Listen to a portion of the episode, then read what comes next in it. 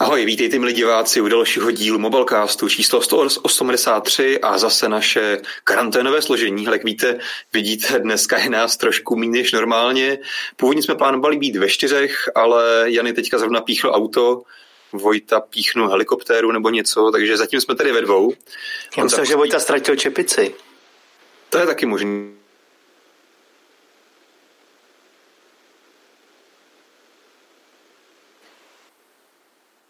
A doufám, že Jany teda jakmile spraví auto, koupí nový kolo nebo něco, tak se připojí snad v průběhu dnešního vysílání, takže ani o něj nepřijdete a Vojta nevím, no s tou čepicí to bude mít asi horší.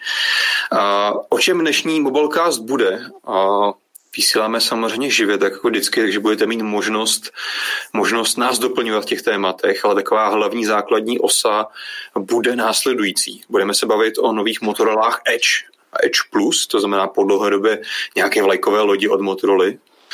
Rozhodně zajímavý pokus. Máme tady, aby to aby jsme nebyli ochuzení, tak i Apple témata, MacBook 3 pro nás, MacBook 13 Pročko, nový včera Apple představil zase tak potichosti, jak si proberem, jestli je vlastně nový nebo ne a jak se to vyplatí. Uh, Jany, až se k nám připojí, tak má pro nás připravený první dojmy z toho iPhoneu. Uh, už vlastně jsem koukal, že vyšlo že video na mobiletu s prvníma dojmama. Se, pokud se k nám nezvládne připojit, tak ho budu muset zastoupit z toho, když jsem to s ním natáčel a ten telefon jsem chvíli měl v ruce, tak uvidíme, jak to dopadne.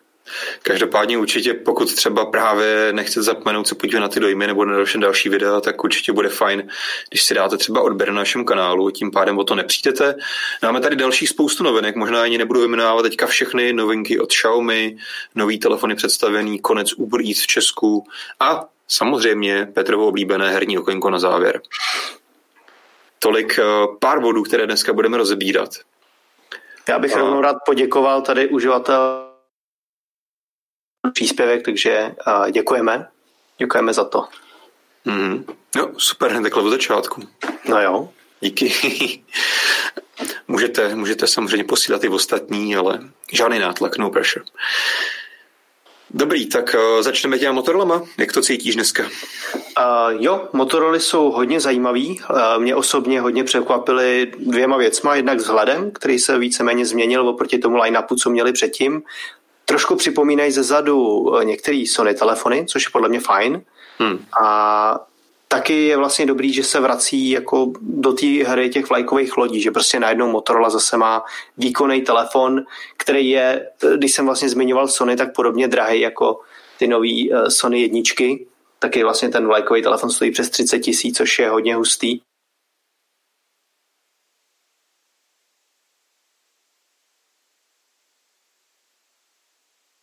Jsi něco připravil?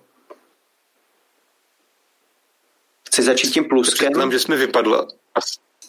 Začneme pluskem, no. Povídej. ne, tak pardon, doufám, že byla chyba jenom u tebe a ne tady u mě.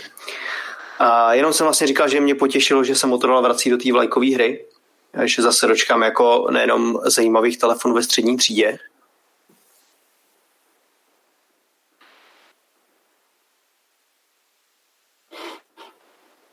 Tak teď se zdá, že trochu lagujem, tak teď nevím, jestli je chyba u mě nebo u mě ve studiu. Myslím si, že byl problém tady u mě, ale vysílání na studiu by nemělo být ovlivněný, protože jsme připojený kabelem, takže nemusí se opakovat, pokračuj dál klidně. Takže já bych asi teda začal uh, Motorola Edge Plus, což je prostě ten výkonnější model, který má velký 6,7 palcový displej, má 90 Hz obnovací frekvenci, je to OLED, je hodně širokoulej, má 21 k 9, podporuje HDR10+, prostě opravdu to bude to krásný telefon s výborným displejem a vysokým výkonem Snapdragon 865.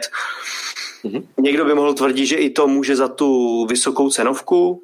A to je otázka samozřejmě. A má velkou baterku s 5000 mAh, takže by mohl něco vydržet. A co samozřejmě bude taky hodně zajímavý, jsou právě ty foťáky. Jak jsem říkal, ne to, že se změnil jejich design, který je podle mě hodně povedený, tak je tam celkem zajímavá sestava. Já nevím, jestli toho chceš třeba ujmout. Jo, a já si myslím, že všechny ty eh, parametry, které si jedno, co z toho si zmiňoval, opravdu něco Motorola vytknout, že by dělala nějaký kompromisy.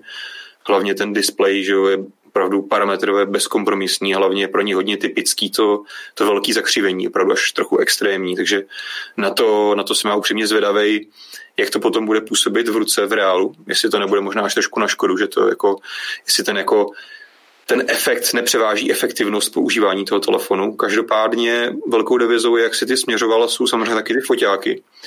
Tam eh, vévodí hlavní snímač 108 megapixelů. To mi přijde, že takový jako opakující se číslo roku 2020. Měli jsme ho u Galaxy že S20 Ultra.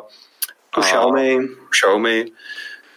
Takže očividně tohle opravdu teďka jdeme, šlapeme do těch megapixelů. Měli jsme tady teďka nějaký období pár let, docela dlouhých pár let, kdy si výrobci uvědomili po takový té první horečce, kdy se jako předháněli, já mám 12, já mám 16, já mám 20, já mám 40, jim vlastně jako došlo, že možná víc megapixelů není lepší fotka, tak teďka se to zase trošku vrací, tady ta mánie, na druhou stranu vlastně ve výchozím nastavení stejně ženy ty foťáky fotěj v nějakých těch 12-16 megapixelech, vlastně to downsample z toho plného rozlišení, takže to relativně dává smysl a fotky z toho lezou pěkný.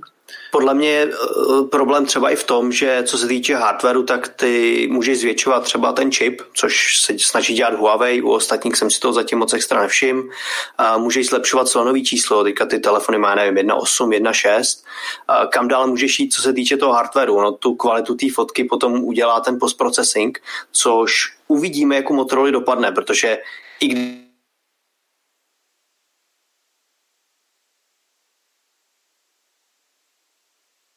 furt fotil líp, Samsung s ním taky vlastně fotil líp, a takže to bude o tom postprocesingu, a to je něco, co nenapíšeš úplně na ten eh, sell sheet, jo, to nenapíšeš na ten papír, kde ten telefon prodáváš, takže myslím si, že tohle to je ta snaha, jako ukázat, že jsme lepší a lepší a jak říkáš, eh, zase to k tomu prostě vrátilo, no. Že se předháníme v těch megapixelech, i když to vlastně reálně nemá smysl. Mm-hmm.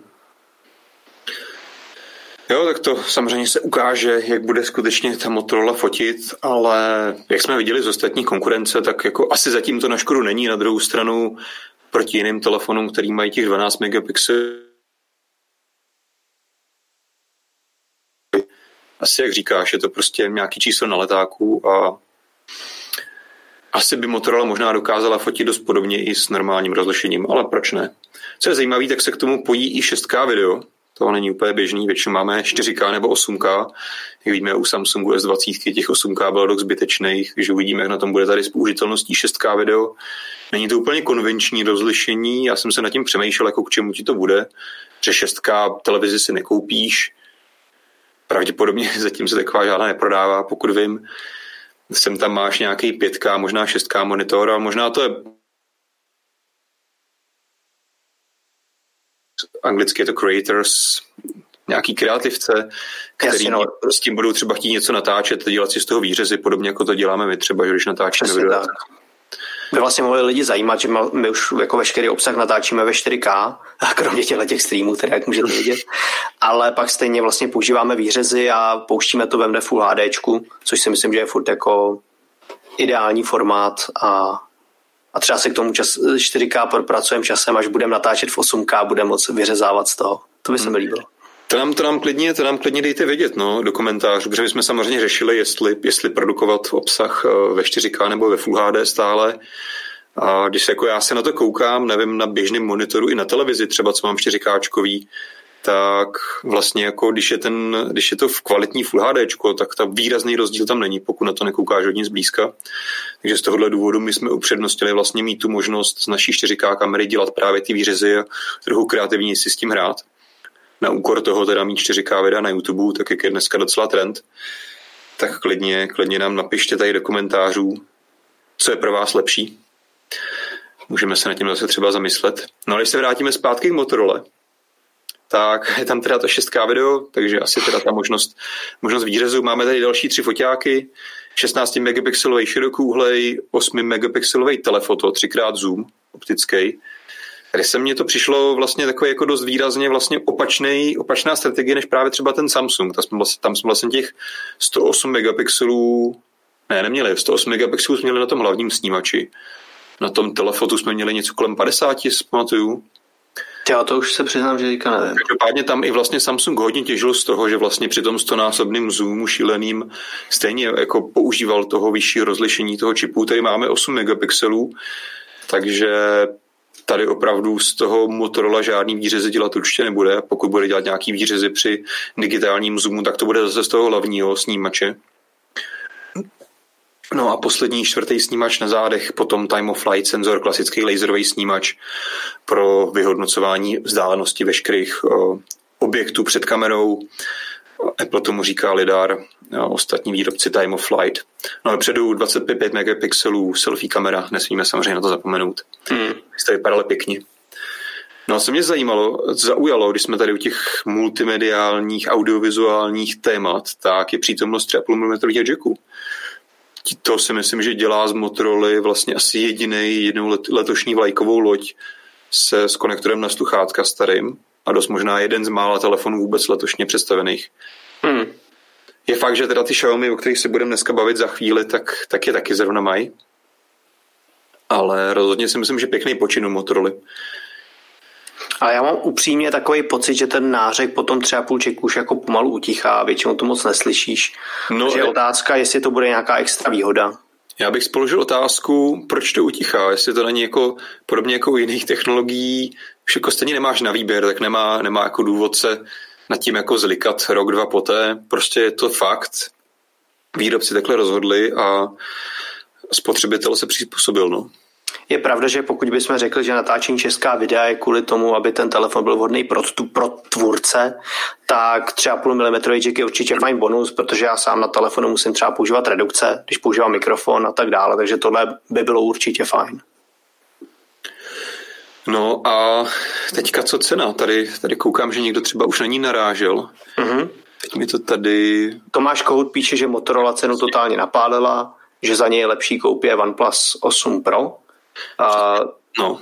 Řekněme, že ten telefon má stát 12 euro, to znamená 33 tisíc korun, což je hodně. Je to právě v podobném uh, rozmezí, jako je ta chystaná Xperia nová.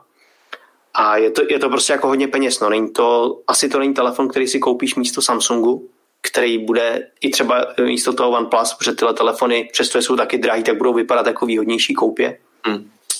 Otázka je, kam ti Motorola míří. No. Já jsem u toho Sony měl takový předpoklad, že uh, to prodej té své cílové skupině, uh, který by to prodali stejně, kdyby ten telefon byl levnější a nesnaží se zaujmout takovou nějakou širší základnu.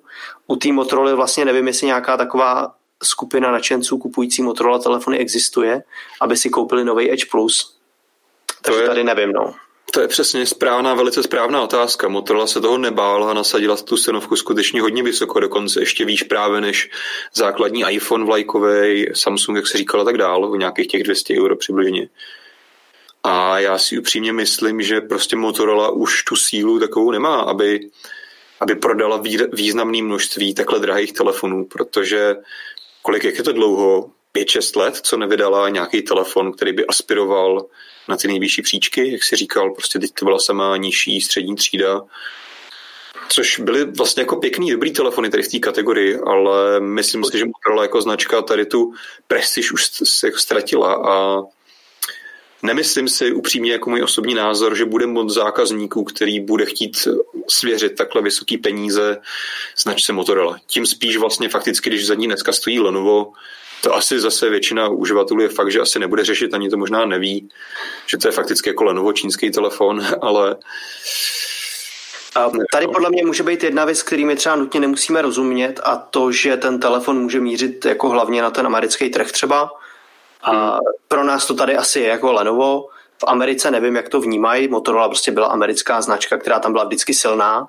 Hmm. Pak zmizela možná mají nějaké ambice se tam vracet, to těžko říct a myslím si, že to asi ani jako nebudeme schopný rozlousknout. No. Tam by asi jim případně hodně pomohlo Motorola, protože vím, že samozřejmě v minulosti byla hodně silná a v Americe to funguje ostatně ten trh výrazně jinak s prodejem telefonů, tam je to hodně svázaný, že prodává se to přes operátory, naprostá většina telefonů, mm. tam jsou hodně zajímavý různý jako díly, když si koupíš paušál, nějaký závazek, smlouvu, tak ty telefony i takhle drahý většinou jsou docela dostupný za pěkný peníze, za pěkný splátky. A vím, že v minulosti Motorola se svým Droidem a dalšíma telefonama byla v tomhle tom hodně úspěšná. Myslím, že spolupracovala hlavně s Verizonem, pokud se nepletu. Takže pokud, pokud jakoby třeba udělali nějakou vel, hodně dobrou dohodu a ten operátor skutečně hodně zainvestoval společně s Motorola do propagace, tak věřím, že možná bych tam pár, pár prodali v té Americe. Zase, zase je jeden problém, co jsem tak jako koukal, tak nejprodávanější telefony přes ty operátory v Americe jsou právě ta Galaxy S10, S20 a hmm. tak dále. Stejně tak jako vlastně OnePlus teďka konečně má jako pořádný smlouvy tam a tam taky budou prodávat tu základní variantu a ta Pro zase bude jenom pro ty fančmekry. To by zase jako ukazovalo, že ta Edge Plus se tam pravděpodobně taky nedostane do těch hlavních dílů, takže to by pak bylo od té Motorola Edge, třeba která jako je výrazně, hmm. výrazně slabší. Jo, pojďme, Ale... se, pojďme se na ní podívat, protože to si myslím, že je jako pěkný, pěkný můstek k ní a ta právě mi přijde v cenovce už trošku zajímavější.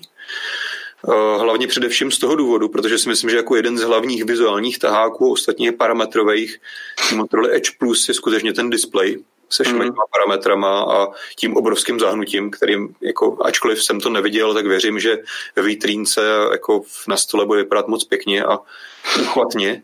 Tak vlastně ten samý display bez jakýchkoliv kompromisů bude i v té levnější variantě Motorola Edge, která se má prodávat přibližně 16 500 korun.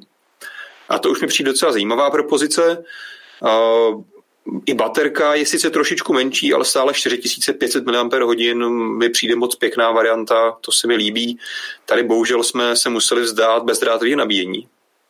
Tady bych jenom ještě teda řekl jednu věc, kterou nám vlastně psal, psal předtím Marek Smekal, že eh, jako hodnota té baterie jako vlastně reálně nic neříká, což má naprostou pravdu. Uh, vys iPhone, který má prostě baterii poloviční, ale vydrží třeba stejně, co některé uh, Android telefony.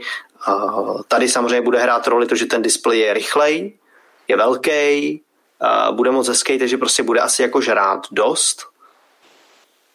Ale to tak jako uvidíme, no, uvidíme. Jo, to je samozřejmě jako velká pravda, nedá se prostě říct, že 4500 mAh u Androidu je víc než 3000 u iPhoneu, to je stoprocentně, takhle se to srovnávat nedá. Na druhou stranu, tady asi jako můžeme srovnávat to, že máš Motorola Edge, a kdybys tam měl 500 mAh navíc, tak je to prostě pár hodin navíc výdrže teoretických. Jo? Takže takhle, takhle bych to asi dělal to srovnání, ne úplně mezi jinýma telefonama. Každopádně Ale... těch 4,5 si myslím, že je úplně v pohodě pěkná, pěkná hodnota. Máme tam vlastně Snapdragon 765, Otázka, jak se to projeví na spotřebe, každopádně ten, pokud se nepletu, tak to je vlastně taky ta 5G varianta, která si myslím teď si tím nejsem stoprocentně jistý, ale myslím si, že tady ta varianta má právě tu 5G anténu, tu konektivitu vlastně už jako napajcovanou rádově v tom jednom čipu. Není to rozdělený jako u té vlajky 865 Snapdragonu, takže tady by zase uh, mohla být vlastně při té konektivitě 5G zase trošku vlastně paradoxně lepší, uh, nižší energetická náročnost než u toho dražšího telefonu. Takže možná ve výsledku jako ta výdrž bude dost podobná, to uvidíme samozřejmě.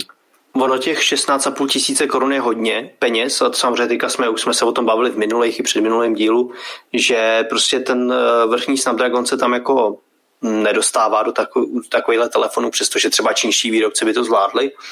Ale podle mě tady jedna jako zajímavá otázka, jestli tě spíš zajímá jako hezký displej, který nabízí tenhle Motorola, anebo jestli tě zajímá ten procesor. Já si myslím, že pro spoustu těch uživatelů, kteří to přijdou třeba do té prodejny toho Verizonu vyzkoušet, tak uvidí ten hezký displej, uvidí celkem slušný foťák a bude jim úplně jedno, jestli tam je 865 nebo jestli tam je 765. Stoprocentně, stoprocentně. Jo, takže si myslím, že teďka ty výrobci dělají tenhle ten ústupek, který pravděpodobně asi ani extra nepoznáš, že ten procesor je dost výkonný na všechno, co jako celkem potřebuješ dělat. Nezvládneš 6K video, ale tak to tě nezajímá. Hmm. A takže my, my to tady uvidíme, my to můžeme v recenzi třeba kritizovat, že na to, kolik ten telefon stojí, tak by tam mohl mít lepší procesor a tak, ale... Na druhou stranu, jak jsme se bavili právě v minulých dílech, tak uh, podobnější procesory nás jako vlastně letos čekají i u rádoby vlajkových telefonů, takže... No, právě. Možná to vlastně nebude až tak velká výtka nakonec. Hmm. Jo, vlastně ano, 16 tisíc, 16,5 tisíc korun není jako zdaleka málo, je to pořád hrozně moc peněz. Ale zase, jako když se podíváš na ten zbytek, tak opravdu, kromě toho procesoru a teda trošičku menšího rozlišení foťáků, ten hlavní snímač nemá 108 megapixelů, ale 64 megapixelů, což jako je to číslo, který vlastně samo o sobě nic moc neříká. Důležitý budou ty výsledky, zbytek foťáků, který jsme vyjmenovali předtím, jsou stejných a i zbytek té výbavy je totožný kromě té baterky, takže mně to vlastně jako přijde, že to je moc jako mnohem zajímavější varianta, jako to je vlastně víceméně polovina ceny té pluskové varianty a jediný, o co přijdeš, tak je jako procesor, který je teoreticky méně výkonný a poloviční rozlišení foťáků, což zatím nevíme, jestli vůbec něco znamená v reálu, takže hmm. mně to přijde jako super, super trade-off, jo, že těch jako pomyslných 15 tisíc, který ušetříš, je obrovská hodnota. Jo, souhlas, ale ono, já si myslím, že to je taky trend, který teďka jako taky vidíš u všech, jako Přišlo by ti, že má smysl koupit si Galaxy S20 Ultra, nebo jak se ten telefon jmenuje, prostě nemá. S20 nebo S20 Plus jsou lepší. Jo, a to si myslím, že je teďka skoro u všech jako výrobců, že ty jejich vlajkové lodě jsou tak přestřelený, že už to prostě jako je hrozně těžký si obhájit tu investici, že dá větší smysl dávají ty telefony jako o kategorii níž. Určitě, na druhou stranu u těch Samsungů tam ten rozdíl není 15 tisíc, že jo? Jasně, jo, souhlas. Pokud teďka možná mě někdo chytne za slovo, najde nějakou vysokou variantu, ultra varianty je nejlevnější, S20 běžný, možná to bude 15 tisíc, teďka nevím, ale jako když si srovnáš, jak máš prostě že jo, klasickou S20, S20 Plus nebo jak se to jmenuje, S20 Ultra, tak tam jsou jako rozdíly v menších tisících. Ale... Jo, jo, to jo. To jo. No dobrý, oba telefony by se měly být dostupný někdy v květnu, v červnu. Samozřejmě u nás, jak víme s Motorola, to s tou dostupní sností v Česku není až na tak na to velký spolech. Máme tady Janyho. Čau, čau. čau. Ahoj, ahoj všechny zdravím. Já jenom rychle dořeknu tu Motorola a hned se k tebe dostanem. Uh, takže tady ten květen, červen, dostupnost je zatím asi otázka, nebo nevím, jestli teda Jany, když mu takhle dám rovnou slovo k těm, bavíme se o motorách Edge a Edge Plus, mm-hmm. víme jako český dostupnosti, nebo zatím víme zahraniční? Zatím ne, zatím se pořád čeká na vlastně oficiální české, respektive slovenské zastoupení, protože to možná diváci nevědí, ale na českém a slovenském trhu je to trochu jinak, protože ve Slovensku je ta centrála tady těchto dvou zemí, takže dostáváme informace ze Slovenska. Super, tak ti máme pokrytý motroly. Vítej, Jany. Ahoj, všechny zdravím. Jak dopadlo tvoje kolo? Dopadlo nakonec dobře, teďka je auto na cestě do servisu, kde bude kolo vyměněno, ale zároveň mi bylo sděleno, že tuto pneumatiku asi nebudou mít na skladě, takže chvíli počkám. To je nemilé, no. Holce někdy takový příhody stanou těsně před vysíláním, takže to se nedá nic dělat. Je to tak a nevím, nevím jestli jste říkali vlastně uh, našim divákům, že se to stalo kvůli iPhoneu SE novému. Jsme neříkali. Protože ten jsem zrovna vezl uh, kolegovi uh, Vojtovi, kterého znáte z uh, YouTube kanálu White Rabbit Channel a tam se mi vlastně tato příhoda stala, takže, takže za to tak trochu může nový iPhone SE. Tak ti tam nastražil, nastražil Vojta určitě. Myslím si, že jo. Takže on, že jako nemohl na to dnešní vysílání, tak říct se řekl, že to, to musím jako úplně bojkotovat, sabotovat a Přesně tak. díky animu. takže tak a, a předpokládám, že jste se teda ještě nebavili novém, o novém iPhoneu SE, takže jsem přišel eh, ve správný čas na správné místo. No a určitě si něco povíme o prvních dojmech z toho iPhone SE. My už jsme respektive na Mobilenetu vydali článek, vydali jsme tam také video, které jsme včera s Petrem nastočili a Petr ho sestříhal. Každopádně všichni, co se díváte, se určitě ptejte do komentářů na všechno, co vás zajímá ohledně nového iPhone SE. Nevím, jestli tam máme nějaké otázky do posud. Zatím jsem tady k iPhoneu nic neviděl, zatím se řešily ty Motoroly. OK. Tak mm-hmm. klidně, klidně asi se do toho Jany pust, do toho iPhoneu, no. Myslím, dobře, dobře. Takže vlastně na, na naše první dojmy nám dorazil červený iPhone SE a v té Product Red edici, která... Jsem, jsem se na to dneska oblík, ale ty to teda no. by jsem pochopil asi. to je ideální. A, která v současnosti bojuje proti koronaviru. A předtím to je taková zajímavost vlastně, nákupem tady těchto telefonů jste přispěli na boj s HIV, eh, respektive AIDS. Teďka je to koronavir, takže i Apple je aktuální tady v tomto smyslu. Se tedy dorazil v této červené speciální edici, je to v podstatě iPhone 8, čehož si vlastně každý může velmi snadno všimnout a jediným vlastně prvkem, který, kterým lze odlišit tyto, tyto dva telefony je logo, které je umístěné trošku víc doprostřed No ale teďka k tomu samotnému telefonu a k těm dojmům uh, z nového iPhoneu SE. Já jsem z něj poměrně nadšený, respektive myslím si, že tam spousta pozitivních věcí, které se Apple dokázalo uh, vlastně podařit dostat do takto starého uh, telefonu z roku 2017. Uh, ale samozřejmě jsou tam také nevýhody.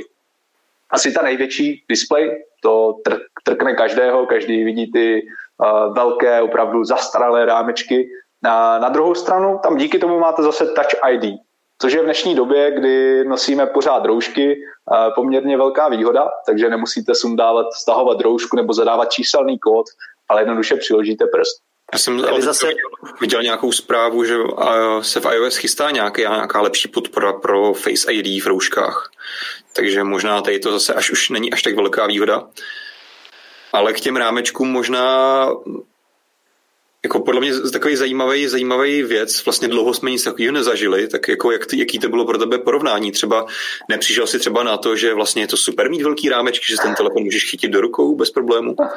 Jo, tak jako určitě by se na to dalo dívat takto a říct, že jo, že když si to dáš na ten landscape, tak si to můžeš pěkně držet, aniž by si zakrýval těma prstama display. To je zajímavý point. A můžeš koukat na video 16 9 bez, bez ořezávání. No tak eh, mě, mě je naprosto jasné, že někteří naši čtenáři z toho budou úplně nadšení 16 9. Uh, jako asi tam za mě pře... No, poslouchám. Já jsem chtěl jenom dodat, že jak jsi vlastně zmiňoval to Touch ID, tak bych jenom, jakože z té druhé strany barikády bychom mohli říct, že telefony s Androidem dneska mají odemykání dis- eh, obličejem a zároveň mají i touch, uh, touch ID, ne, ale odemykání třeba prstem, display na zádech, kdekoliv. Mm-hmm. Takže jako určitě to jde jinak, že jo. Ale tak to nemůžeš u Apple takovýhle argumenty vůbec. U Apple ne, no. u, Apple, u Apple je to všechno jinak. Uh, no každopádně ten displej, pokud jste zvyklí používat telefon, který už nemá takto obrovské rámečky, tak je to trochu šok. Na, na druhou stranu já jsem měl ještě nedávno v ruce iPhone 6 a vlastně a ten design iPhone 6 potom přešel na iPhone 7 a iPhone 8, takže jsem to pro mě možná nebyl až takový šok, protože jsem právě nedávno uh, něco zkoušel na iPhone 6. Každopádně, pokud jste zvyklí na bezrámečkové telefony nebo s malými rámečky, s nějakým průstřelem, výřezem, tak je to rozhodně velký rozdíl. No. Ale z toho uživatelského hlediska nemůžu říct, že během těch tří, čtyř dnů by mi to jako znechutilo uh, celkový dojem z toho telefonu. To určitě ne. Já se možná ještě zeptám na jas, protože vlastně ten display si myslím, že je pořád asi pravděpodobně stále stejný jako v těch mm-hmm. iPhonech 7, 8 a možná níž samozřejmě ne, logicky. Uh, jestli si třeba jako nezaznamenal, že by ten jas byl nějakým způsobem nižší, nebo třeba barevnost, jo, jestli se v tomhle vlastně za posledních těch pár let ta technologie posunula viditelně nebo ne, jako mm. ve srovnatelné konkurenci. No určitě jsme vlastně i s Petrem, když jsme točili venku, tady iPhone eh, nový SE, tak jsme měli trošku problém s jasem, respektive hodilo by se nám, kdyby ten jas byl, byl ještě o něco vyšší, uh, než je tam maximální možné nastavení, ale tak to normálně, když jsem ten telefon používal, je teda pravda, že teďka těch eh, opravdu slunečních dní nebylo tolik, tak jsem vlastně neměl problém ani venku s čitelností, takže jako za mě to nebyl takový problém. A i ta jemnost, přestože papírově není, kdo ví jaká, 326 pixelů na palec, což když srovnáte s některými novými Samsungy nebo nevím, Huawei telefony a vším dalším možným, kde mají třeba přes 500 pixelů na palec, takže se to jako zdá málo, ale za mě to taky nebyl v podstatě problém. Uh, takže jako z tohoto hlediska to bylo v pohodě. Co bych tam ale podotkl, je, že na rozdíl od iPhone 8 nemá nový iPhone SE uh, 3D Touch, což je vlastně funkce pro ty, kteří možná nevědí, uh, díky které ten displej reagoval na tlak, takže záleželo na tom, jaký tlak jste vyvinuli na tu ikonku nebo na něco, co se objevilo na tom displeji a potom vám podle toho vyjela nějaká kontextová nabídka. Takže to už tady nový iPhone SE neumí a je to za mě škoda. Na druhou stranu je to technologie, který se Apple už bavil nějaký rok zpátky u ostatních telefonů, takže by bylo vlastně dost divný, kdyby ji tady nechal. Mm-hmm. Se z nějakých důvodů takhle rozhodl, takže hol to tak je. Eh, tady bych rovnou přidal z chatu, že Tom Horn nám píše, že koupil ženě červený 128 gigový iPhone a že přecházela z malého starého SEčka a stěžuje si, že to je velký jako kráva. Což nám může připadat humorný, kdy já jsem si ten telefon fotil vedle svého uh, Huawei P30 Pro, který je velký jako kráva ten eh, iPhone SE nový byl oproti tomu jako no, dvoutřetinový, ale souhlasím, že právě ty lidi, kteří, já tady mám doma 5 starý, a to je tak malinký telefon a to SE je vlastně proti tomu velký, že jo? Hmm, hmm. Je to tak, záleží z čeho člověk přechází, na co je zvyklý. No. Jakože stejně tak, jako když si domů koupíte obrovskou televizi, tak potom se vám hůř půjde do nějaké nižší uhlopříčky, ale naopak to jde celkem snadno, si myslím. No ale televizi nemusíš nosit v ruce, ale... nemusíš, nemusíš. v chatu se nás lidi ptají, jak je to s tím foťákem, jestli to je teda skutečně foťák z iPhone 8, nebo jestli je nějaký novější, lepší. Mm-hmm. Je to hardwareově skutečně foťák z iPhone 8, respektive na toto přišli lidi, kteří nové SEčko rozebrali úplně do, do poslední součástky možná. Zjistili, že hardware je to doopravdy ten stejný senzor, takže má vlastně stejné specifikace 12 megapixelů, světelnost f1.8, ohnisko 28 mm. Ale Apple na něm zapracoval po té softwarové stránce, takže tam má nově portrétní režim, má tam nově Smart HDR a bohužel chybí noční režim, takže to je něco, za co si budete muset připlatit, pokud to potřebujete a budete si muset pořídit uh, iPhone 11 Pro Max. Jeden z nich. Zase na druhou stranu ty fotky vypadají jako moc pěkně a právě ten software dělá jako hrozně moc. Já jsem koukal, že na nějaký srovnání a třeba oproti té osmice ten telefon mnohem víc vládá proti světlo a tak dále. Takový ty uh, věci, mm-hmm. které prostě jsou hlavně na tom softwaru a v tomhle tom ten foťák jako nepůsobí nějak zastarale nebo, nebo špatně. No. Hmm. Já souhlasím, já si myslím, že uh, Apple a vlastně i Google uh, se svými smartfony Pixel dokazují, že jako není potřeba mít uh, senzor, který má 64 megapixelů nebo 108 megapixelů a potom jako z toho dělat nějaké zázraky, ale vlastně stačí jako relativně malé rozlišení, relativně starý senzor a pořád z toho jdou dělat krásné fotografie, když to umíte dobře se softwarem. Jo, přesně tohle jsme tady rozebírali u těch Motorola. Mhm. a mě tady, mě tady to vnuklo jako jedno zajímavý další téma a to je ta hrozně vychvalovaná softwarová podpora. My jsme, jako ostatně i já jsem to velice vytahoval jako vlastně asi jeden z největších výhod iPhone SE v minulém díle. Ale když se na to vlastně podíváš, tak ono to má jako dvě strany, ta softwarová podpora. Přesně, jak se ukazuje třeba tady na tom foťáku.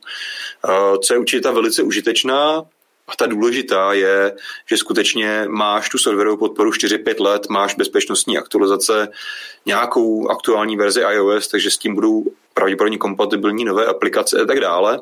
Ale zároveň moc dobře u Apple víme, že on si stejně vlastně ty softwarové vychytávky, které vlastně nemá úplně konkrétní hardwareový důvod, proč by v těch starších telefonech neměli vlastně přijít s novou verzí systému, tak tam nechodí. Ale třeba právě to, že pokud opravdu ten snímač v iPhone 8 je stejný a říkali jste, že třeba ta práce s protisvětlem a takhle je tam výrazně jiná, tak tady zase očividně vidět, že prostě Apple tady tu softwarovou, tady tu softwarové vylepšení do iPhoneu SM prostě už 8 už vlastně zásadně nepřidá ani s tou aktualizací což je vlastně zase trošku jiný přístup, než má třeba Google a jiní na poli Androidu se softwarem. Tam opravdu skutečně i nevím, co, s čím přišly Pixely 4, s tím třeba focením noční oblohy, tak to se mm. dostalo na 3Ačko, na trojky, a jo, takže tady ta, pokud to skutečně jde udělat softwarově, tak to Google udělá třeba u svých telefonů i starších a levnějších. Apple v tomhle tom má trošku jinou, jinou strategii. Podle mě tady může hrát jediná věc, jako a to, že třeba by se mohl zpomalit chod toho foťáku, toho snímání a takže prostě je tam starší procesor o několik let a to si myslím, že může být jediná překážka. Samozřejmě to, že uh, velkou kvalitu fotky dělá software, tak Apple to logicky nechce dávat na starý telefony, abys měl prostě potřebu si kupovat i nový, že? Je to tak, je to tak. Takže se budou jako tak nějak balancovat v obě ty, tyhle ty věci. Určitě. Já jsem tady zahlídl v diskuzi nějakou, nějaký dotaz na výdrž. Hmm. A, no, Protože Jany, konkrétně... je tam vlastně slabá baterka, že jo? Kolik tam je, Jany? Tam 1821 mAh, hmm. ale já vlastně z toho, jasně bylo to krátkodobé používání, ale jako jeden den jsem s tím telefonem zvládl. A tady je u nového iPhoneu SE obrovsky zajímavé, jak moc se liší výdrže naměřené po celém světě různýma lidma, různé redakce naměří jako dost diametrálně odlišné výsledky. A to znamená, že jsem viděl třeba výsledky, že někomu vydržel telefon já nevím, 6 hodin zapnutá obrazovka nebo něco takového. Pak jsem viděl zase výsledky, že někomu vydržel telefon 15 hodin přehrávat video, jako iPhone SE, pořád se bavíme o stejném telefonu. A tak podobně, takže 15 hodin bych to fakt nevěřil. Hmm, tohle byl třeba zrovna CNET, což si myslím, jako, že, že je důvěryhodný zdroj.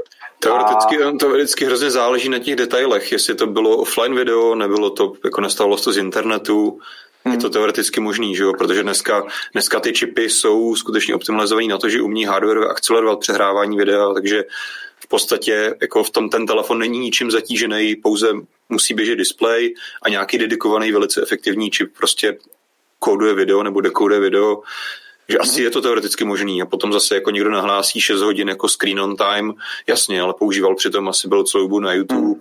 na Instagram, byl připojen na internet a další věci, takže Přesně tak, hrozně záleží, jako jak, jaký ten test vždycky je.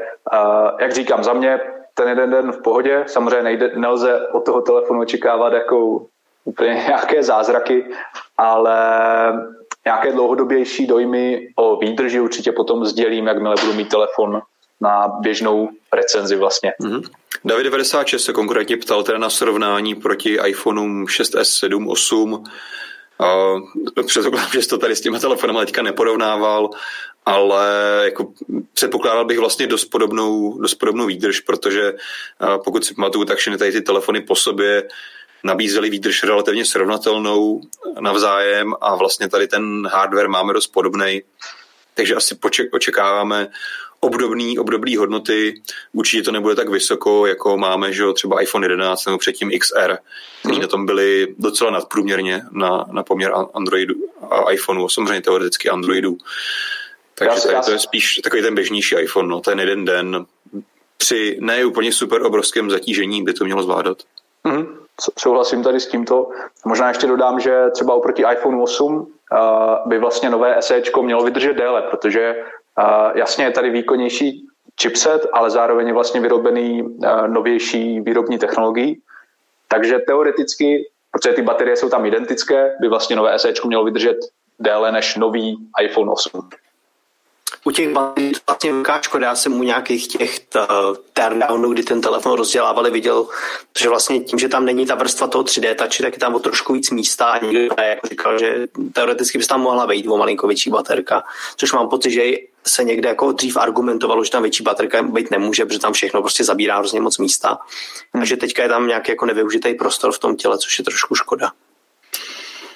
No, je určitě škoda, že tam jako nezůstal ten 3D touch na druhou stranu, jak jsme se bavili, jako nedávalo by to úplně smysl. Na 3D touch ale... prčte, spíš větší baterku tam dejte. Přesně tak. Jo, jasně, no, ale no, spíš by bylo možná zajímavé zjistit, jestli jako ten 3D touch tam, jak kdyby hardware je podporovaný je, protože to jsem teda nikde nenašel a jenom ho vlastně Apple neodemkl, anebo tam doopravdy právě, není. Právě, právě, že není, protože tím tam vznikl ten prostor navíc, že jo? Není jo, jo, jo, jo, ok, ok. No ale to, hm. aby tam Apple dal větší baterku, by pravděpodobně zase musel přizpůsobovat ten výrobní proces, možná mírně měnit to uspořádání toho telefonu vevnitř, což samozřejmě by mu šlo do marží, takže tady je hmm. tak nějak předpokládatelný, že Apple prostě šel tady tou cestou, opravdu je to iPhone 8 s novým čipem. Já mám jenom hrozně zajímavý dotaz tady z chatu. Stanislav budu zase ptát, co to máš Jany za humpolácký hodinky. Mě to taky teda zajímalo. To jsou nové eh, hodinky od Huawei, Huawei Watch GT, eh, GT2e. Tam to Ečko, to je to důležité vlastně eh, z toho označení a jsou to vlastně zase ty předě, v podstatě facelift těch klasických GT2, které už jsme recenzovali, akorát vypadají trošku jinak. Takže připravujeme recenzi, která vyjde podle mě přes víkend. Standa píše, že jsou mega velký. A tím se asi dá celkem souhlasit. Jo? no, že Jany, ty budeš mít ten iPhone na recenzi? Uh, no, dneska jsem ho vrátil, ale zase v tomto týdnu ještě bych měl dostat další iPhone SE, který už mi zůstane na klasickou recenzi. Tak to já teda budu osobně zvědavý, no. Jak se, to, jak se to nadšení změní, nebo jestli se ještě prohloubí. Super, tak se pojďme posunout asi dál, o, nebo nevím, jestli jste tam někdo zaznamenal nějaký ještě dotazy k tomuhle tématu ale můžeme asi zůstat ještě v rychlosti u Apple. Podíváme se na nový MacBook 13 Pro, který byl představený včera, trošku nečekaně. A možná to vezmeme trošku šmahem. A vylepšení jsou očekávatelný, na druhou stranu jsou tam některé malé zklamání. Co platí obecně, tak je ve všech těch modelech nová klávesnice, to znamená i tady vlastně už se Apple zbavil té své, toho svého předchozího trochu problémového design, designu nespolehlivého. A vlastně v základu podobně jako u Airu, který jsme se bavili, taky opět máme nej, nejméně 256 GB paměti, což je super. Co už je potom trochu kontroverzní, tak je, že asi všichni čekali, že když už teda nebude měnit nic jiného, tak se minimálně aktualizují vlastně ty čipy uvnitř. To znamená, bude mít poslední procesory Ice Lake 10. generace od Intelu. To se bohužel stalo pouze u polovinu, poloviny toho nového portfolia. Vlastně první dva modely uh, stále běží na Intel i5 nebo i7 8. generace. To jsou vlastně varianty, které mají 8 GB DDR3 staré paměti. 256 nebo 512 GB uh, uložiště na disku. A co je zajímavé, vlastně tak ta nejlevnější varianta s tou i5 starou stojí 39 tisíc korun, což uh, je víceméně odpovídající cena novýmu Airu, který má taky i5, ale má desátou generaci Intelu. Právě i5. A myslím si, že disk taky bude 256 GB 8 GB RAM taky, ale takže by se vlastně jako na první mohlo zdát, tyjo, tak proč bych si kupoval proč, když tam mám starý chipset. Uh, potřeba říct, že samozřejmě ty procesory v uh, Airových MacBookích nejsou úplně srovnatelný, jsou tam jsou docela výrazně podtaktovaný, takže samozřejmě ta i5, ačkoliv je třeba novější, než je tady v tomhle základním MacBooku Pro, tak bude uh, samozřejmě pomalejší, než je ta starší generace. Takže to je to, je to základní rozdělení. Ale i tak mi to přijde trošku jako podivný. Pravděpodobně asi Apple se potřeboval zbavit starých zásob, měl asi jako nasmluvaný od Intelu ještě spoustu starých procesorů, tak je tady hold nasadil. No a pokud chcete tedy ty, to nejnovější, co může Intel nabídnout, tak musíte šáhnout až na ty dražší varianty, které oboje mají 16 GB RAM, mají už teda procesory i5 nebo i7 10. generace, a i proti těm základním levnějším mají čtyřikrát Thunderbolt trojku místo dvou a ty už potom tohle stojí 60 nebo 65 tisíc korun, takže to už je docela bomba. Hmm.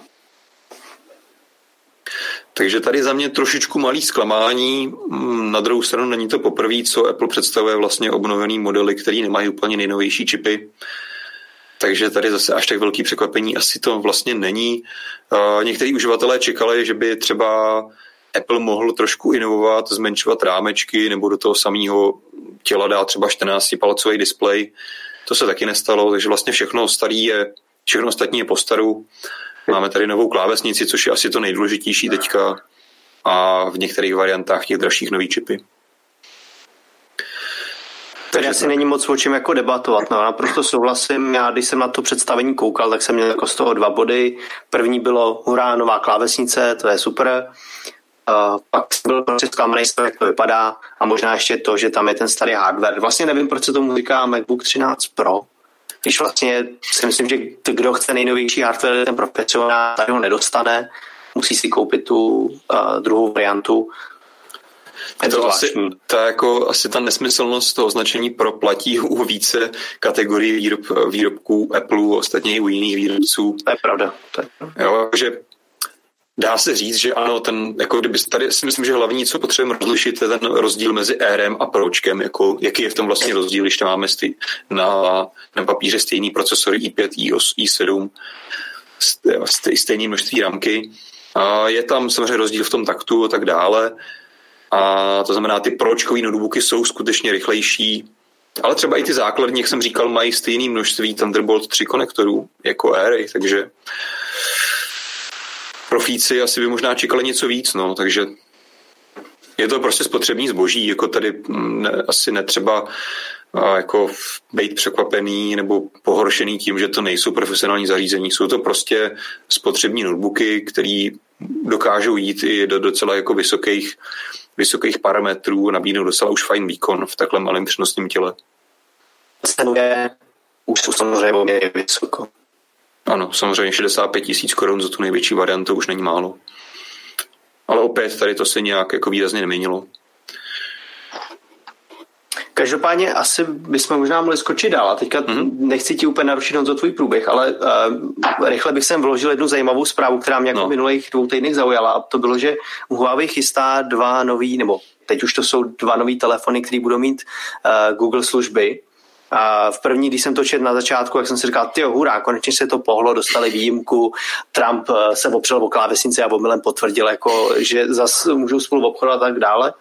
Ale uh, ono se vlastně stalo jenom to, že unikly, ty, není to oficiálně potvrzený, ale unikly informace, že se chystají teda dva nové telefony, Huawei P Smart a Huawei P30 Pro New Edition, což bude v podstatě uh, znovu vydaný starý telefony z doby, kdy ještě uh, Huawei mohl obchodovat s Googlem, takže ještě mají v sobě Google služby a všechno, takže budou používat starý hardware, až na některé drobné detaily.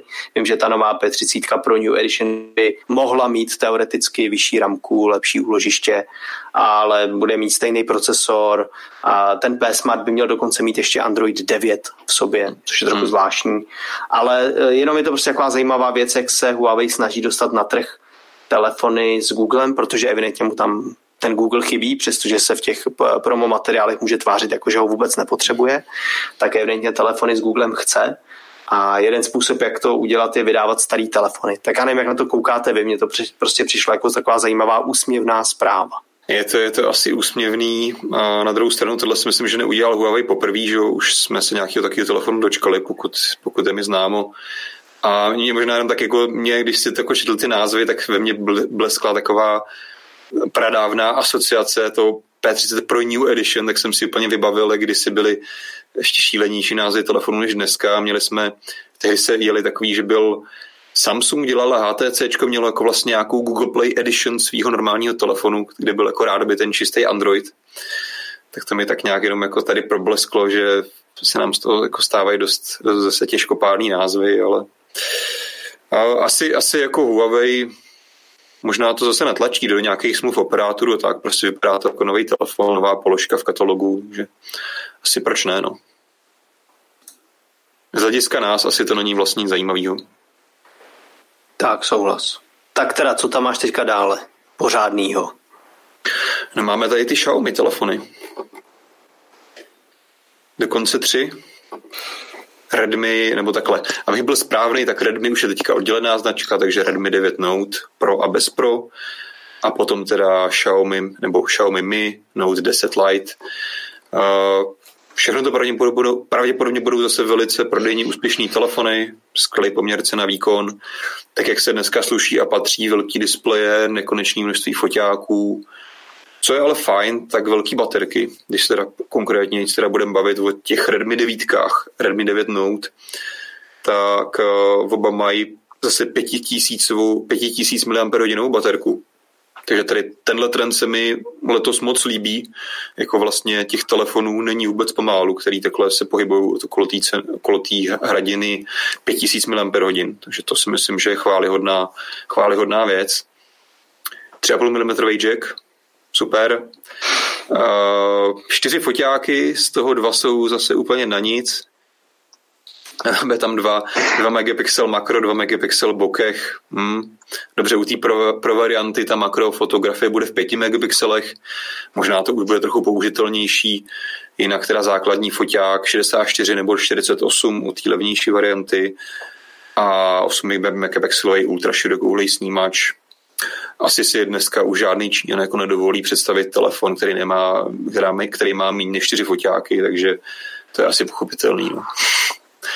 A co je potom ještě další rozdíl mezi tou pro a nepro variantou, tak ta pro varianta má Snapdragon 720G a ta levnější varianta si musí teda smířit s uh, Mediatekem Helio G85. Co se týče ceny, tak pro varianta 8,5 tisíce až 9 tisíc podle, podle velikosti kapacity a ta levnější varianta bez pro 5 tisíc nebo 6300 korun. Dostupnost někdy v květnu pravděpodobně.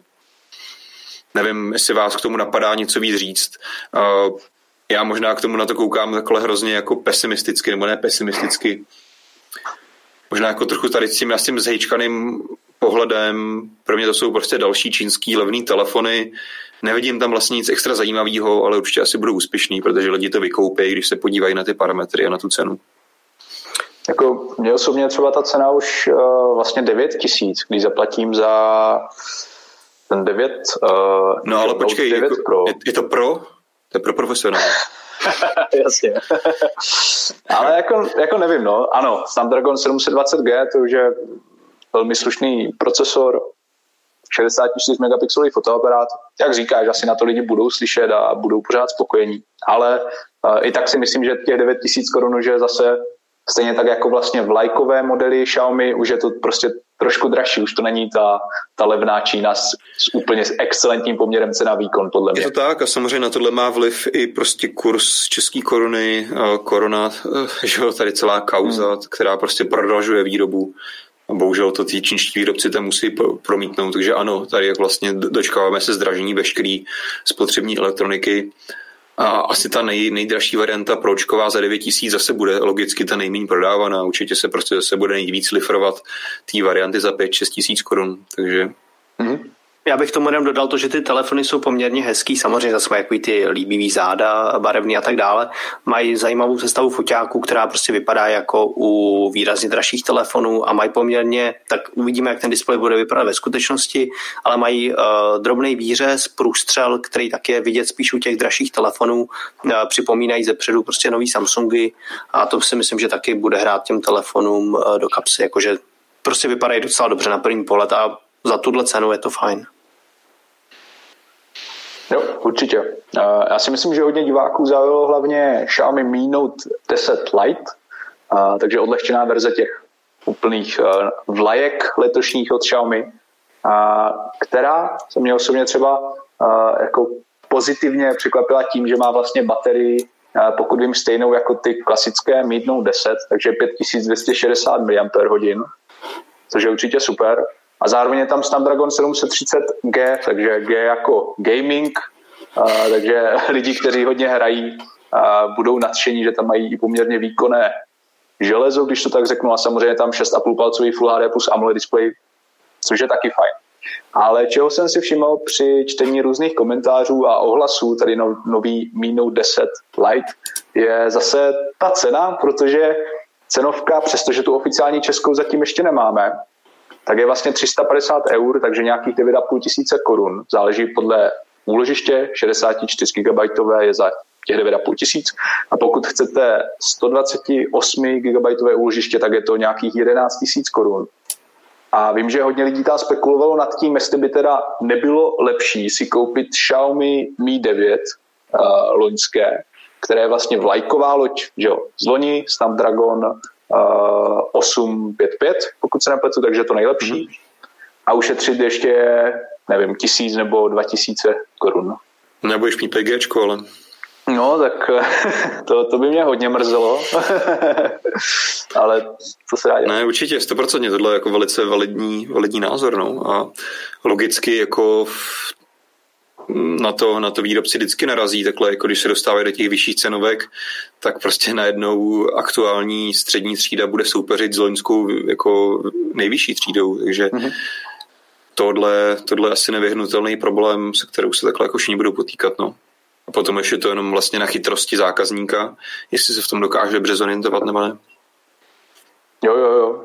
Velký úspěch taky prodejní vlastně měli modely Xiaomi Mi 9T nebo Mi 9T Pro, což byly vlastně telefony bez výřezu s výjížděcí kamerkou, ale taky Snapdragonem 730, 6 GB ramky a velkým AMOLED displejem, takže to vlastně, co vím, tak to bylo u českých zákazníků, aspoň já věřím, že i v celém světě byl taky velký trhák tady tyto modely. Mm-hmm.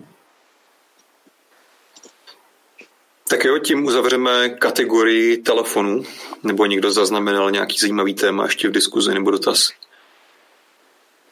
Stanislav Grunze nám psal zajímavý postřeh, že kdo chce levný a nadupaný smartphone, musí si koupit Apple. Což mi přišlo jako su- super for. Ono to zase tak jednoduchý není, že jo? Ale je to, je to docela vtipný, no. Ale jako když se vlastně podíváš, že tady to jako jako je to pořád 2000 od toho, ale to vlastně ta nej, nejdražší varianta toho Xiaomi Mi Note 10 Lite je 11, iPhone stojí 13, jako soupeřit Xiaomi versus iPhone je hodně těžký, takže tak trošku to chápu, to, co píše.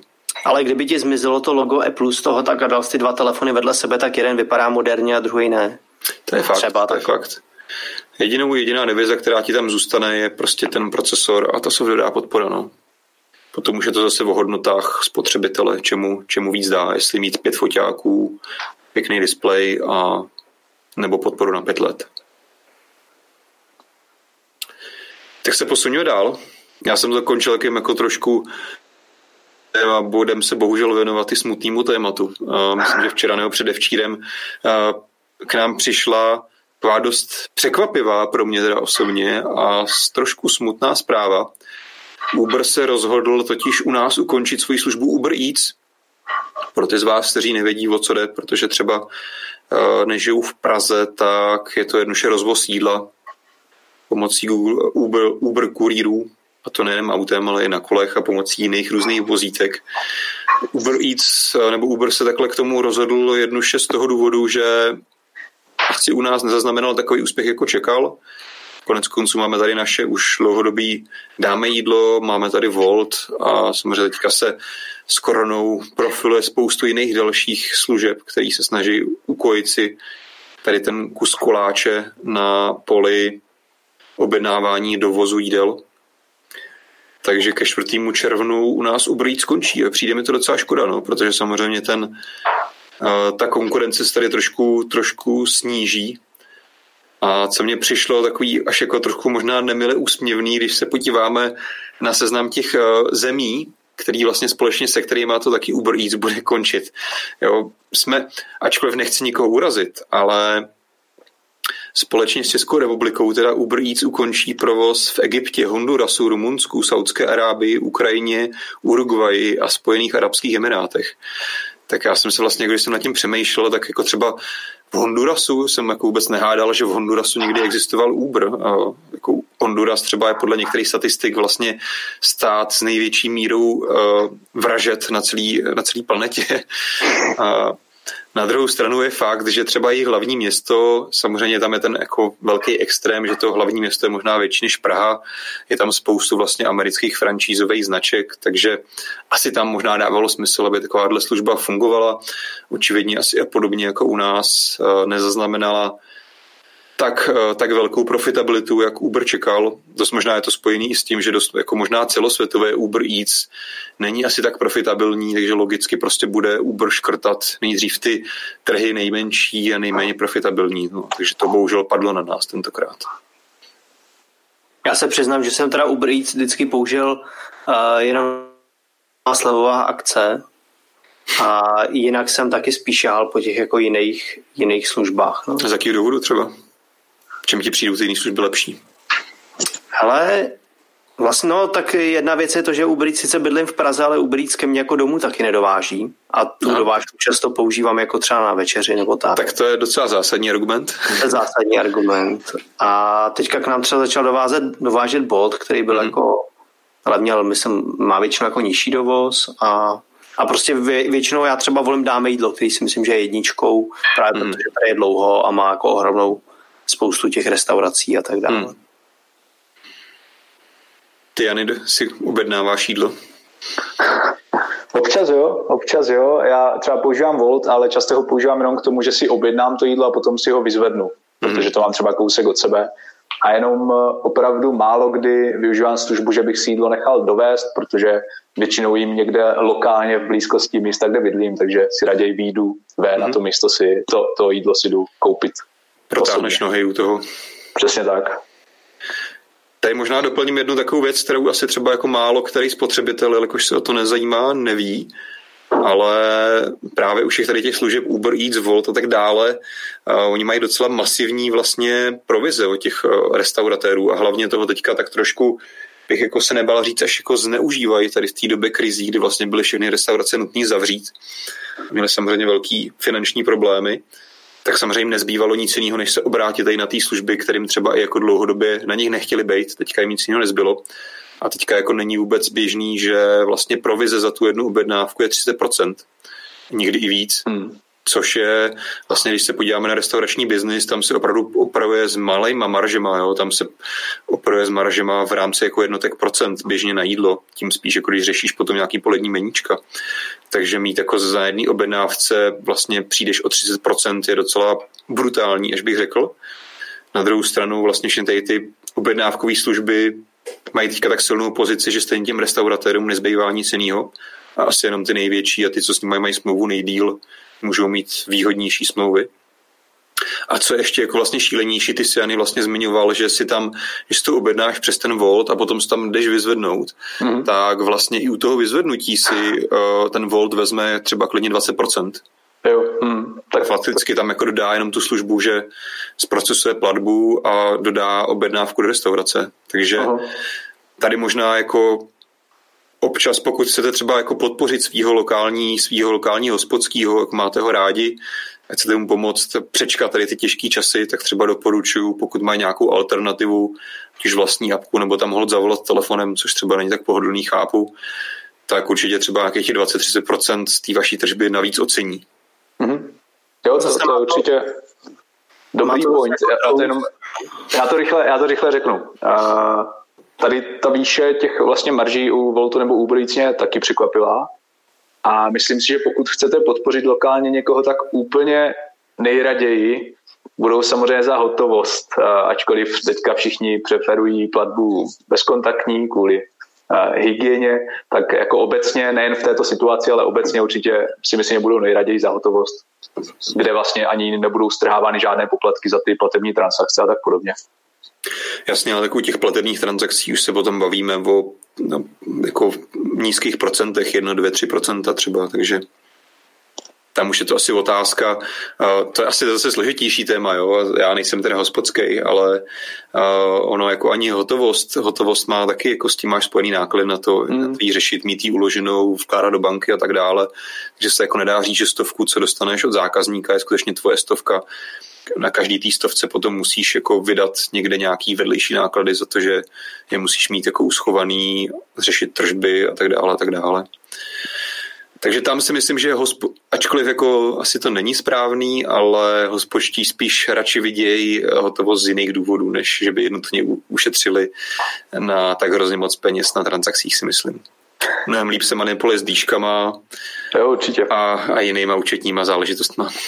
Já jsem k tomu chtěl dodat jenom ještě právě jednu věc, jakože druhá strana je jasně 30% je hodně, na druhou stranu to, že vlastně vůbec na tom dáme jídlo, třeba jaká ta restaurace je jako nesporná výhoda, protože já, eh, když třeba chci si najít nějaký jídlo, chci vyzkoušet něco nového, tak už rovnou hledám na dáme jídlo, neprohledávám internet přes Google, abych jako zjistil, jestli si někde něco můžu objednat jinak. To jako je podle mě jedna výhoda, to, že jsou vidět.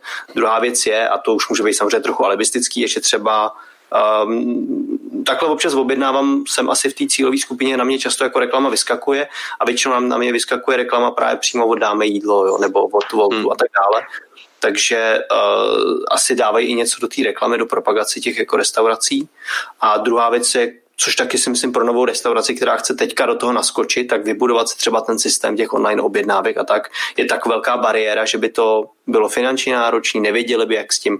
A to je něco, co tyhle ty všechny služby asi už jako jim prostě nabídnou jako hotovou věc. Oni tam akorát nasázejí, co mají za jídlo a připojí se do toho systému a už to jako frčí poměrně rychle. Je to přesně tak, jako všechno to samozřejmě není černobílý, až ty argumenty, které si říkal, jsou pravdivý. A tam je potřeba říct, kromě toho, že vlastně ty platformy mají velký spend na marketingu, to znamená na to propagaci, propagaci, jak se říkal, tak samozřejmě potřeba provozovat celý ten systém zatím, uživatelskou podporu, aby řešila problémy, tak to samozřejmě nic z toho není zadarmo a něco to spolkne. A jediný asi, co se můžeme bavit, jestli prostě 30% je adekvátní částka za tohle nebo ne, nebo jestli jenom využívají, využívají situace. Je fakt, že dřív jako ty marže byly marže byly nižší než 30-20%. Tam se samozřejmě záleželo zase jako na velikosti té restaurace, takže očividně to jde dělat levnějc.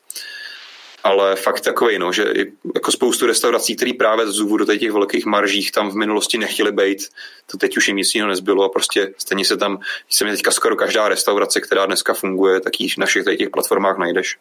Ještě, ještě bych uh, dodal, že jsem si všiml toho, že některé restaurace upravují ty ceny oproti na Voltu nebo na Uber Eats oproti mm-hmm. těm standardním cenám v restauraci nebo v tom bistru nebo na tom místě a některé mají právě stejné, takže tam vlastně... To je, to je zajímavý, já teď mm. zase jako nevyznám se v tom tak, ale měl jsem aspoň za to, že minimálně v minulosti to bylo tak, že skutečně bylo jako v podmínkách té služby, že musíš nabízet stejné ceny, jak skrz tu službu, tak i někde jinde. Aha. takže nevím, jestli to změnili, nebo některé restaurace to trošku jako nerespektují. Mm. Nevím. Mm. A nebo ještě takový jeden fígl, možná konkrétně u pici, že na tom Uber Eats ta pizza stojí vlastně stejně, ale je to třeba menší průměr, zatímco mm. osobně je větší za stejné no, peníze. Tak tím spíš, jak jsem říkal, jako, že pokud chcete podpořit svého hospodského místo, místo Uberu nebo Voltu, tak je asi fajn přesně jako na něj narazit, ale objednat si tam poprvé pokud vám to vyhovuje, tak třeba si zkusit najít jako objednat si o ní napřímo. Dává to podle mě jako smysl finanční, než ty peníze dávat zprostředkovatelům. To hmm. ostatně platí asi jako ve všech službách, ať už si jako bukujete hotel, cokoliv, tak vždycky to určitě ten koncový, koncový uživatel nebo ten provozovatel ocení. Dobrý, no, tak to bylo taková trošku možná odbočka od technických témat, ale přece jenom je to mobilní aplikace, systém na webu, na objednávání, takže se nás to taky týká. Navíc taky rádi jíme, takže se nás to určitě týká. Přesně tak. Tak možná ještě, než to celý jako zavřen, tak bych zmínil dvě rychlé věci. Jednak e je dostupná již pro iOS, takže pokud chcete něco dělat eh, celkem jako pasivně v boji s koronavirem a máte iPhone, tak si stáhněte e určitě tím jako pomůžete. Já určitě doporučujem, myslím si, že to je smysluplná věc. Uh-huh. A nakonec, Honzo, jak Honza sliboval herní okénko, a, tak tentokrát bych měl tip na starou hru a to je Deus Ex Go, což je výborná tahová tahová strategická hra ze světa Deus Ex, který pravděpodobně znáte. Zmiňuji to, protože tahle hra je teďka zadarmo. Je to krátká akce, která už asi brzo bude končit, protože minimálně týden už trvá. Takže teďka asi na Google Play nejsem si jistý, jestli to je pro, Andro, pro iOS, myslím, že ne. Takže na Google Play si můžete najít Deus Ex Go, ta hra je zdarma. Je to výborná hra, která určitě za to stojí, strávíte u ní, myslím si, pár hodně zajímavých hodin Eh, s výborným zážitkem, takže určitě doporučuji. Myslím si, že na mobilnetu byste měli najít i recenzi. Jo, myslím, že si kdysi, kdysi dávno dělal. Já jsem tu taky hra, hru hrál, ale je to mi moc zajímavá. Ještě ona byla předtím Lara Croft Go, ne? Nebo která jo, hra byla? První byl Hitman Go. Jo, Hitman. A, který hodně připomínal eh, deskovou hru, kdy si fakt jako hýbal s takovýma panáčkama, které vypadaly jak z deskovky, ale bylo to jako výborně udělaný strategicky jo, a tahová hra. Potom byla Lara Croft Go, která už víc připomínala jako videohru, taky ale samozřejmě ta, taktická uh, tahová. A teďka poslední díl Deus Ex Go o tom, že by dělali nějaký další Go. Hmm. Zatím nevím a asi se nic nechystá teďka. No. Jirka Slanina teda dává tady doporučení, že on by doporučil třeba Samaros 3, což je taky vlastně trošku starší hra, že jo? Jo, Samaros 3 je super, akorát teda nevím, jestli je v nějaký akci, nebo jestli by ho doporučil jenom jen tak. Každopádně, jestli jste ho nehráli, tak je to česká hra a obecně, obecně velice povedená, takže i když není zdarma, tak můžeme asi doporučit. Zase... Koukám, že je teďka akce na Botanikulu. Ta hmm. stojí tradiční stovku, ale je za 50 korun, což je taky super cena. Botanikula teda není nějak extra dlouhá hra, ale je rostomilá, kouzelná, takže taky doporučuji. A jenom asi, aby to diváci pochopili, tak je to vlastně od stejných vývářů jako zmiňovaný samorost. Takže proto to Petr zmiňuje. Určitě jsou fajn, fajn zábavný takový hříčky, adventury. Česká psychedelická adventura. Co víc chcete? tak jo, tím jsme dnešní Mobilecast asi vyčerpali do konce. Tak díky, díky Jany, že jste přece jenom stihl. Já vám taky děkuji. Přes, přes tvé peripetie Vojta bohužel čepici asi nenašel, takže se nepřipojil. A Uvidíme se zase za dva týdny. Tak jo, díky moc, mějte se hezky a ahoj. Mějte se krásně a uvidíme se, ahoj. Čau, čau.